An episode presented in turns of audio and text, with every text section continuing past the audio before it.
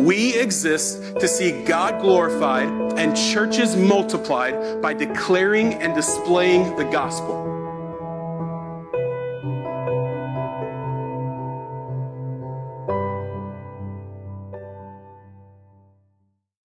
Good morning. Our scripture reading for today is from 2 Corinthians chapter 4 verses 7 through 18. That is again 2 Corinthians chapter 4 verses 7 through 18 and one more time 2 Corinthians chapter 4 verses 7 through 18. But we have this treasure in jars of clay to show that the surpassing power belongs to God and not to us. We are afflicted in every way, but not crushed, perplexed, but not driven to despair, persecuted, but not forsaken, struck down, but not destroyed, always carrying in the body the death of Jesus, so that the life of Jesus may also be manifested in our bodies. For we who live are always being given over to death for Jesus' sake, so that the life of Jesus also may be manifested in our mortal flesh. So death is at work in us, but life in you. Since we have the same spirit of faith, according to what has been written, I believed and so I spoke, we also believe and so we also speak knowing that he who raised the Lord Jesus will raise us also with Jesus and bring us with you into his presence. For it is all for your sake, so that as grace extends to more and more people, it may increase thanksgiving to the glory of God. So we do not lose heart. Though our outer self is wasting away, our inner self is being renewed day by day. For this light, momentary affliction is preparing for us an eternal weight of glory beyond all comparison, as we look not to the things that are seen, but to the things that are unseen. For the things that are seen are transient, but the things that are unseen are eternal. All right, Emmaus, good morning. Uh, as always, it's a joy uh, utter joy to be with you all. Hey, by way of announcements, I only have one, and you've probably already heard it. It's that we are going to two services. Uh, that, that's the only thing I have for you. So, just, just a couple of logistics for you. Um, we're going to do that on the 10th, on November 10th. But the week before that, we have an alternative uh, service time at 9. And it's basically just God's grace at a practice run for us on what it's going to look like for an early service. There won't be two services that week, but on the 10th, we'll be going to two services. And, on that topic of two services, uh, I just want to share with you something that I shared with the other pastors and to some of the staff as well. And that's this it's a piece of advice that someone gave me on my wedding day. And yes, it applies somehow to two services. Uh, on, on, my wedding day, the, the morning of, someone told me that the day is going to go by in a blink of an eye right? And if you've been married, you know that's true. You, you, go from getting ready for one of the most important days of your life to the whole thing being over like that. And they told me that, that in, in the midst of all of the chaos of my wedding day, that me and my wife, that about every 30 to 45 minutes, we should just stop, take a breath, look around, and see God's grace. See how crazy it is there are actually people here who love us enough to, to give us a Sunday night because we got married on a Sunday night because it was way cheaper than a Friday night. Think about how crazy it is that I actually found someone who's willing to marry me and just soak that in. And think about how crazy it is, how, how good God is in that moment. And, and though uh, moving to two services is not nearly as heavy or has much gravitas as your wedding day, there's still something similar there, and it's this it's going to be a little bit chaotic right? And we have planned and we have prayed and we have prepared, but there's still going to be some hiccups, right? There's still going to be some, some learning curve along the way. And amongst all the chaos, my challenge to us is to do this. Every once in a while, just look around and breathe and see that God is good to us. See that in this transition, this transition is nothing other than evidence of His grace and, kindness towards us. He is up to something at Emmaus Church. and we get the benefit of being a part of it. So, in the midst of us figuring out kids' ministry and the lobby being extra crowded as two, two services transition past one another, in the midst of all of the things that we have yet to even see that will likely be problems, just hear this. This is going to be fun. I'm excited for it. Your pastors are excited for it. And we are thankful for, to the Lord for each of you. So let's enjoy the transition to two services. All right. With that being said, that, that's my only announcement. Let, let's jump in. So I want to start our morning off by reading a well known prayer. This prayer is older than our country, and it has stood the test of times. Christians have prayed this particular prayer over and over and over again, and I have actually built it into my prayer routine to, to pray this uh, about once a month.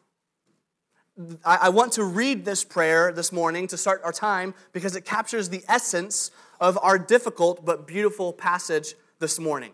The prayer reads like this Let me learn by paradox that the way down is the way up, that to be low is to be high, that the broken heart is the healed heart, that the contrite spirit is the rejoicing spirit, that the repenting soul is the victorious soul that to have nothing is to possess all, that to bear the cross is to wear the crown, that to give is to receive, that the valley is the place of the vision.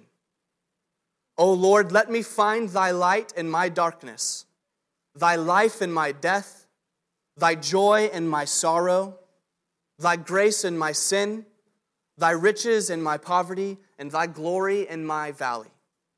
This Puritan prayer gets at an essential theme in the Christian life, and that theme is that of weakness. This is the uncomfortable but glorious theme of our particular text today weakness, your and I's weakness. And because few people enjoy embarking on a journey in which they don't know where they're going, let me give you a bit of a roadmap for, for where we're going to be spending our time today. So if you're a note taker, here you go. My thesis is this Weakness is the way for the Christian life as God reveals his power in bringing about the great through that which is weak. Let me read that again. Weakness is the way for the Christian life as God reveals his power in bringing about the great through that which is weak. That's what we're going after this morning. Here's how we're going to get there verses 7 through 12, Paul is going to explain uh, what I'm calling the paradoxical power of paradoxical power and pain of Christian suffering and weakness.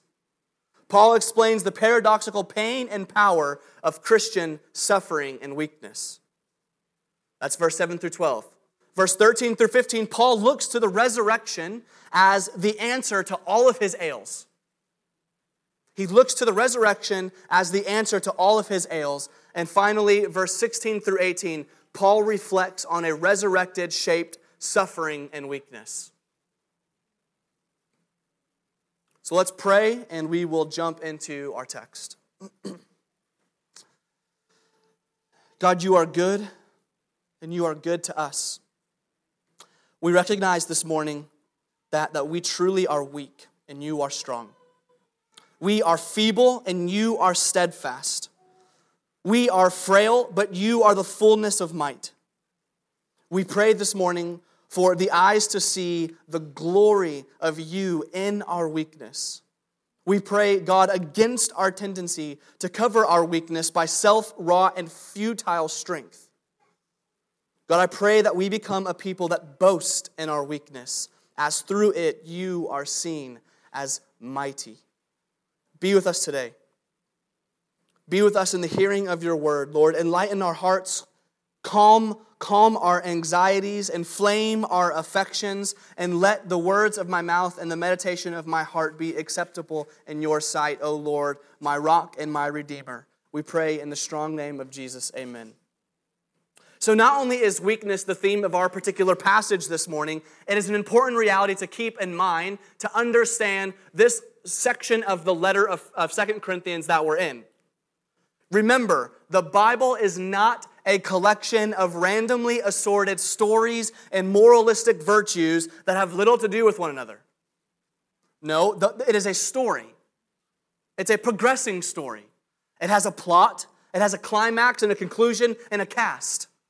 And in this drama of Scripture, the context is very important as we analyze meaning. So, a good Bible reading question that we repeat often here is to ask what does my current portion of Scripture have to do with the section before and the section after? What does it have to do with what came before and what's about to come? So, the question then for us is why is Paul talking about weakness here so much? Why is talking about weakness? What does weakness have to do with what became before and what comes after? And we saw last week that he is talking about weakness because he's defending his apostleship.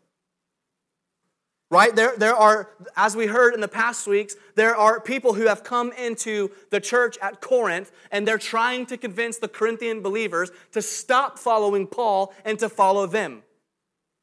And it seems, by, by virtue of his letters, that they might be successful in convincing the Corinthian believers to stop following Paul and to follow them. Well, how are they doing that? They're doing it via elegance. They're coming with an elegant word, an elegant message. That they're coming with letters of recommendation.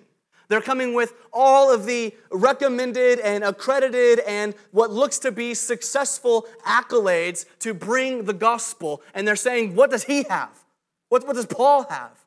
Don't follow him, follow us. And remember, they're speaking to a very self centered culture. And so, a message that looks elegant and sounds elegant is going to be successful in their particular context. And so, Paul is saying he's refuting this foundation of appearing successful, appearing strong, by saying, no. The true Christian message and the true, true Christian messenger is that of weakness not strength. It's not coming with letters of recommendation uh, written by another man. It's coming by letters of conversion written on your heart. It's not uh, accolades, it's frailty.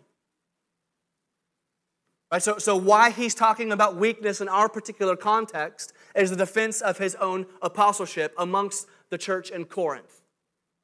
That's where we're at. So, the context to all of this is weakness to all of it. And it doesn't stop here. At the first reading, I thought my particular passage was the climax of his weak argument, but he keeps going. He's going to keep talking about weakness uh, throughout this letter. He argues that the Christian way is a way of weakness. So let's read verse 7 through 12 as Paul begins to explain the paradoxical power of Christian weakness. This is 7 through 12. But we have this treasure in jars of clay to show that the surpassing power belongs to God, not us. We are afflicted in every way, but not crushed, perplexed, but not driven to despair, persecuted, but not forsaken, struck down, but not destroyed, always carrying in the body the death of Jesus, so that the life of Jesus may also be manifested in our bodies. For we who live are always being given over to death for Jesus' sake, so that the life of Jesus also may be manifested in our mortal flesh. So death is at work in us, but life in you. He starts, We have this treasure in jars of clay. This is a great sentence. The treasure Paul refers to here, we can see in the sentence above. Just go one sentence above that. Let, the, let, let light shine out of darkness has shown in our hearts to give the light of the knowledge of the glory of God and the face of Jesus Christ. I'm convinced that's the treasure. The light of the knowledge of God, which is seen in the face of Jesus Christ. Right? So we can say then that the treasure that's put in a jar of clay is nothing other than the gospel. Okay, the life, death, and resurrection of Jesus Christ.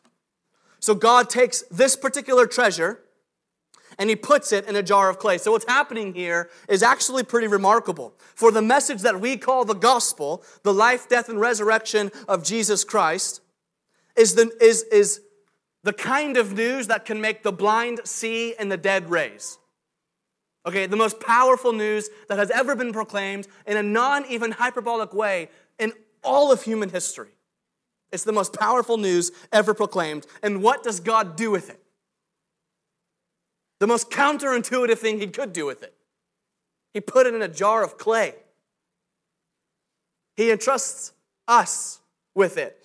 This isn't even in my notes, but as we were singing, I even thought about, I was thinking about that phrase, just like jar, jar of clay, and thinking of me as being this weak vessel, jar of clay. It's always dangerous when I do this. I'm now away from my notes, so none of this is on record. That's not how, that's how, how this works. But I was thinking about even what do we do with treasure? Right? If I was to give you a treasure, okay? I was to give you the Sorcerer's Stone for you Harry Potter nerds. Uh, it's fall, so I'm thinking Harry Potter already. Uh, what, what, would you do with what would you do with the treasure?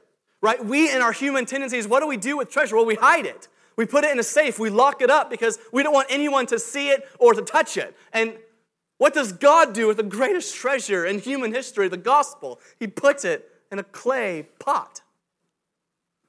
This is so like him. Right? When he sets out to save the world, well, how does he come? He comes as a fragile baby who needs his mother to feed and bathe him. When he wants to spread that life saving news, what does he do? He entrusts us, frail clay pots, who are surely going to mess it up. This is like our God. So you have this treasure, the glory of God in the gospel, a message powerful enough to change human history inside of you as you are the clay pot. Listen, if a clay jar or clay pot falls off a nightstand, it will surely shatter. It chips with ease. It cracks when it's overheated. In almost every measurable way, clay pots and jars are weak. But he does this to show that the surpassing power belongs to God, not us.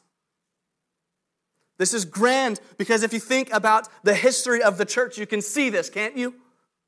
Your, your story, my story, the story of our Christian family tree is, is something like this God entrusts clay pots with the treasure of the gospel so that they can show other clay pots the treasure of that gospel. And those clay pots, through frailty and fickleness, show other clay pots the treasure of the gospel. And what happens is century after century after century, clay pot to clay pot to clay pot to clay pot to kingdom come. That's the story of the church. One weak messenger to one weak messenger to one weak messenger to you as a weak messenger, and you must take the, the, the, message, the powerful gospel on. And the amazing thing about Christianity, when you think about that, is that it's even still here. It's still going. Right? God has, in his power, through weak clay jars, reconquered the world to himself, every generation. He's done it through weak vessels like us. I think back on moments when I shared the gospel with others and I stumbled through it. I wasn't quite exactly sure what atonement meant. I probably messed some things up. I got the word orders wrong. And listen, people have been saved because of that. It's crazy through my bumbling and stumbling and your fumbling over all of these words and your fickleness and your frailty and, and, the cracks in your clay pot, the treasure, uh, the light, the illumination of the gospel actually goes forward in a way that he's reconquered the world to himself every generation. And the church is still here. And listen, he's promised to do it till kingdom come. This is remarkable. He does this to demonstrate that the power is not in the messenger of God, but in the God of the message. Paul then demonstrates that though we are weak, the power of God will keep us steadfast. He does this by using five uh, paradoxes or antitheses. And there's so much comfort for us to dwell on here. Just look at the text here. And just, just hear me. Hear me say these things and interpret them as promises to you. He says this you may feel in this life as a clay pot, afflicted, but you will never be crushed. Perplexed, but you will never be driven to despair. Persecuted, but you will never be forsaken. Struck down, but you will never be destroyed. Friends, the beauty of the Christian life is not that you will never feel afflicted or perplexed or persecuted or struck down. The beauty of the Christian life is that God is good to us and faithful to us in the midst of those things. And as we will see later in our text, in the midst of all those things, He's preparing something in us. God's designed to display His power through a weak vessel doesn't mean He will let the clay jars break. No, as the great sustainer, He will keep us and be steadfast. Then Paul declares that the purpose for these things, right? We just saw this. That the purpose is that the light of the gospel may shine through the cracks of your weak clay jar. He says, look at this. He says in the text, so we, we always carry the body of d- the death of Jesus so that the life of Jesus may also be manifest in our bodies. Our weakness has a point, and is that others may see the grandeur of God. Our weakness declares the death of Jesus, so our lives proclaim his life verses 13 through 15. Paul now looks at the resurrection as the answer to all of his ails. Read it with me. Since we have the same spirit of faith according to what has been written, I believed and so I spoke. We also believe and so we also speak, knowing that he who raised the Lord Jesus will raise us also with Jesus and bring us with you into his presence. For it is all for your sake, so that as grace extends to more and more people, it may increase thanksgiving to the glory of God. The text, the text kind of takes a hard turn here, doesn't it? And it's an important turn. It's, it's one that we cannot afford to miss. For though there is beauty in our weakness, the gospel wouldn't be good news if it meant we were only and continually weak. Rather, Paul looks to the resurrection as the answer to all of his ails, including weakness. He says, knowing that he who raised the Lord Jesus will raise us also with Jesus and bring us with you into his presence. Our passage today, this whole, this whole section of scripture, it helps us identify reality about ourselves, right? And if you're self aware, none of them are a surprise to you. If you know yourself at all, you know you walked in here weak. Right? You know that you are afflicted. You know that you are often perplexed, even persecuted, and even struck down.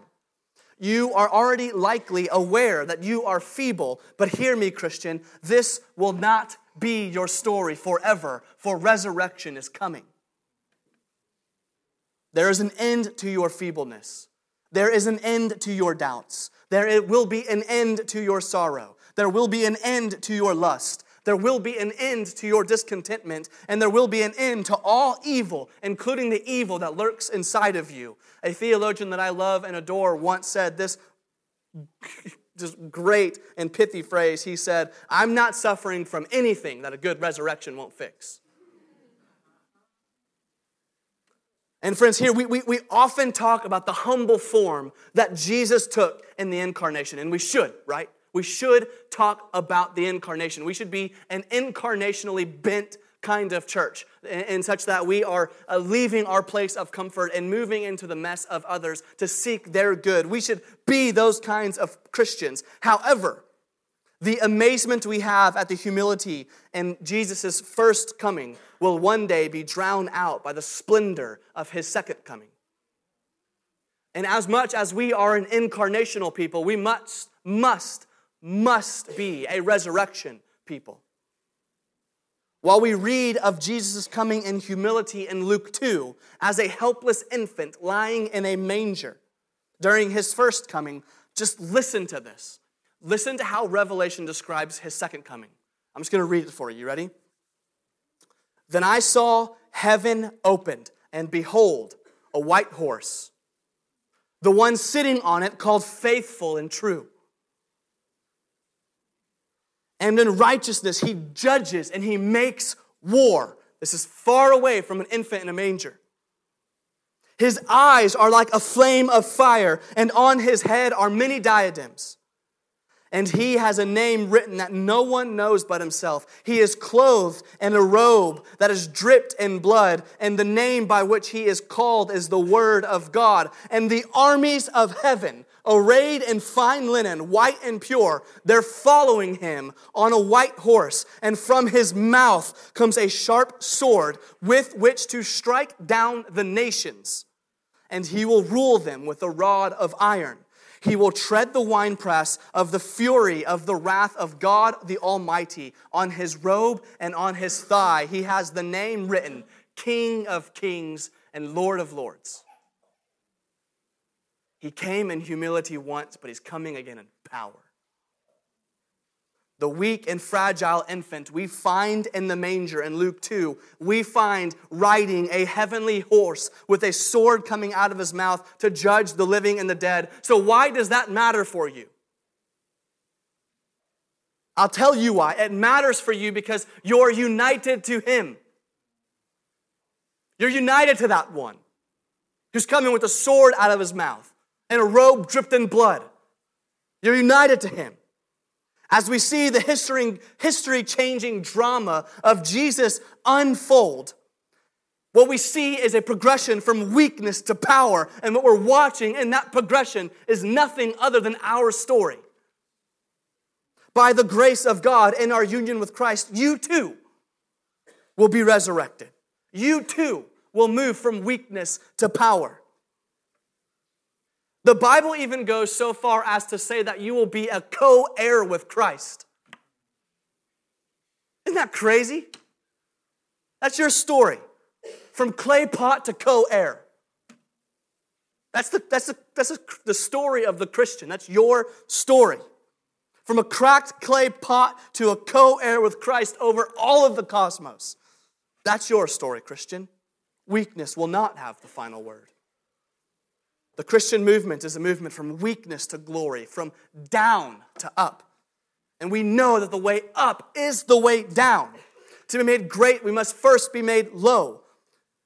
To truly live, we must first die.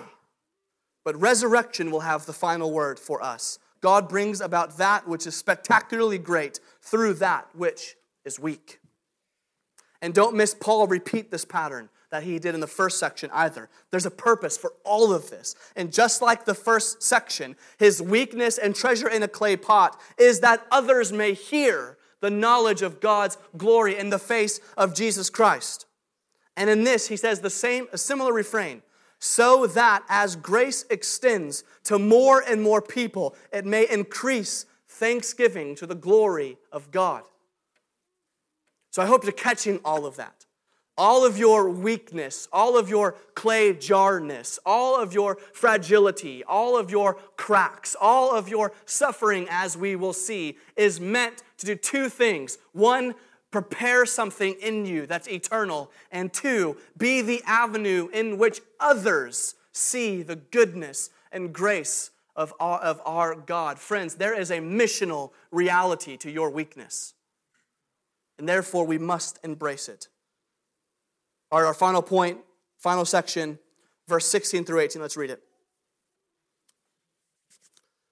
So we do not lose heart. Though our outer self is wasting away, our inner self is being renewed day by day. For this light, momentary affliction is preparing for us an eternal weight of glory beyond all comparison, as we look not to the things that are seen, but to the things that are unseen.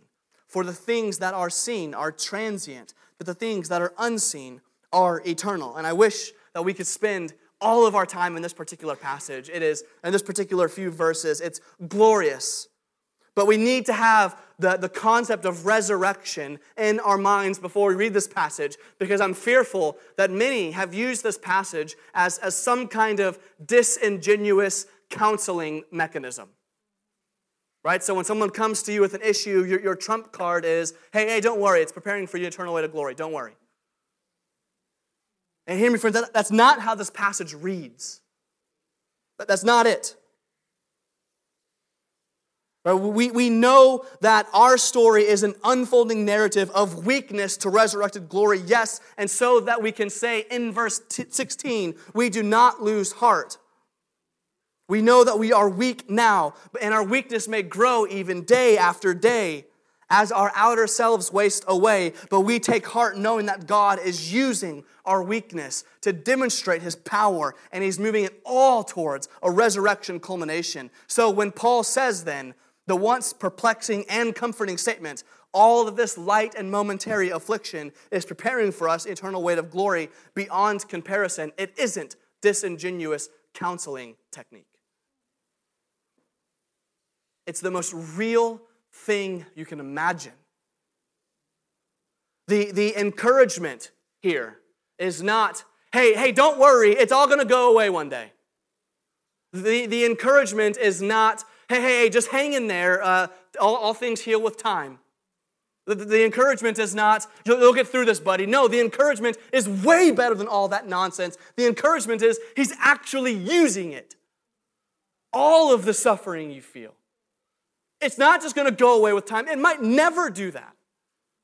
And listen, even if it doesn't, even if that thorn in your side persists until your grave is preparing something in you.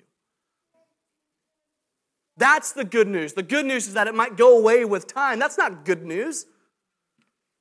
The good news is that it has purpose. So we don't read this as if Paul is making light of our suffering, because hear me, Emmaus, I know you're suffering. I know it. I don't know it for all of you, but for many of you, I know the name of your sorrow. And many of you know the name of my sorrow. We walk in here with heaviness, don't we? Strained relationships, miscarried children, abuse, crippling doubt, persecution, chronic pain, death of loved ones, unsaved family members, all of it. He is using all of it. And he is turning those momentary yet real pains into an eternal weight. So, to make sure I haven't miscommunicated, let me just say, Emmaus, your pain is valid and your feelings are valid and your suffering is real. But we do not lose heart because we know that in the midst of our light and momentary afflictions, He is preparing an eternal weight of glory. So then we look not to what is seen, but to what is unseen, namely Christ and his coming resurrection, in which all sad things will be made untrue as we finally see our Savior face to face. So, as we leave here this morning, I have two very simple pastoral charges for you. First is embrace your weakness. Embrace it. Right? God could have used anything he wanted to spread the knowledge of his gospel. You know that, right? He controls matter and time and all of it. If he wanted to, God could have made the clouds. Think about how awesome this would have been. He could have made the clouds spell out the gospel in every language. He could have done that. Or, think about, he could have made the birds every morning, he could have made them sing the gospel in, in harmony. He could have done that. He could have made the waves crash on the shore to the music of the gospel or the trees pour forth speech, but instead he put them in clay jars. That, in all of his infinite wisdom and might, that is what he chose to do. And so we embrace our role as the clay jar. Not pretending to be strong. We're made of clay, friends. Like, who are you going to fool? And the gospel ends up looking small if you end up looking strong. You realize that, right? We're clay pots, so we embrace it. Your role here is not to be God, your role here is to be a faithful clay pot. Here's just an encouraging, I think this is an encouraging little quote from uh, John Piper. He said, Your ordinary, ordinariness is not a liability, it's an asset. It's okay just to be ordinary. It's okay to feel weak and fragile and frail. And guess what? You should feel that way. Otherwise, you're lying to yourself. And if you feel that way, you're in good company because we all do. And God's going to use us anyway. That's the good news of the gospel. Second, so the first is embrace your weakness. The second is look to the resurrection. There is no looking to the resurrection too much. Know that your story is bound up in Christ's. And his movement from weakness to glory, that's your movement. You're united to him. You go where he goes. His movement from weakness to glory is your story. You will share in a resurrection like his, provided that you share in a death like his. So die to yourself and unite yourself by faith to Christ. Emmaus, we are weak. And praise God. We are frail. Praise God. He is faithful to use what is weak and frail to bring about power. So don't lose heart. Embrace your weakness. Look to the resurrection. Look to what is unseen. And be a faithful clay jar. Let's pray. God, you are tremendously good. And we, we do confess, Lord, that often we wonder why you entrusted us with a message like the gospel.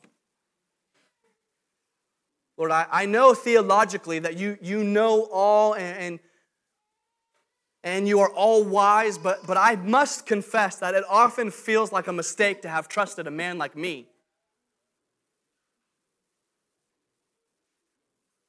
So, God, I pray that you help me, even myself, just Help me actually believe that weakness is the way. God, the danger for us as a church is that we have a lot of really competent people in this room. Whether that's business or parenting or, or, or theology or pastoring, there's competent people in this room who appear in a worldly standard to be strong. God, may you crush our tendency to trust in our own strength. May we love our weakness. May we even boast in it. In so much as we're boasting in your strength in us. Lord, the power is in you. The power is in the God of the messenger, of the message, not the strength of the messenger. And so, Lord, we pray that you would give us the kind of heart, the kind of posture that would trust you in all of our frailty. Lord, don't, don't let us put up fronts as if we're strong, but let us just rest and fall full weighted into you. We love you and we need you. It's in Jesus' name. Amen even as I was thinking about um, this particular sermon, I was actually getting excited about communion because there's, there's, there's a connection, hopefully, in all of our sermons to communion. And the connection in this particular, uh, this particular sermon is that your movement from a clay pot to a co heir, from that which breaks easy and has an outer body that's wasting away, is trust in the broken body of Jesus. And so as you, as you have a clay pot body that's ten, that has tendencies to break, let those breaks and fractures and chips be a reminder for you that there has been a broken body that takes care of all of your cracks and breaks and chips. And as we come to the table today, may we commune with Christ and remember that He has indeed broken His body for us. And may we, may we commune with Him in the present and look forward to the day in which He will take our broken clay pot and make us a co heir with Him over the cosmos. That's what we're doing when they come to the table, no less than that. So, if you're a believer, we invite you to come. If you're a non believer, here's what we invite you to do don't come and take bread and Jesus, Stay there and take Jesus. Right? This is not going to save you, but He will.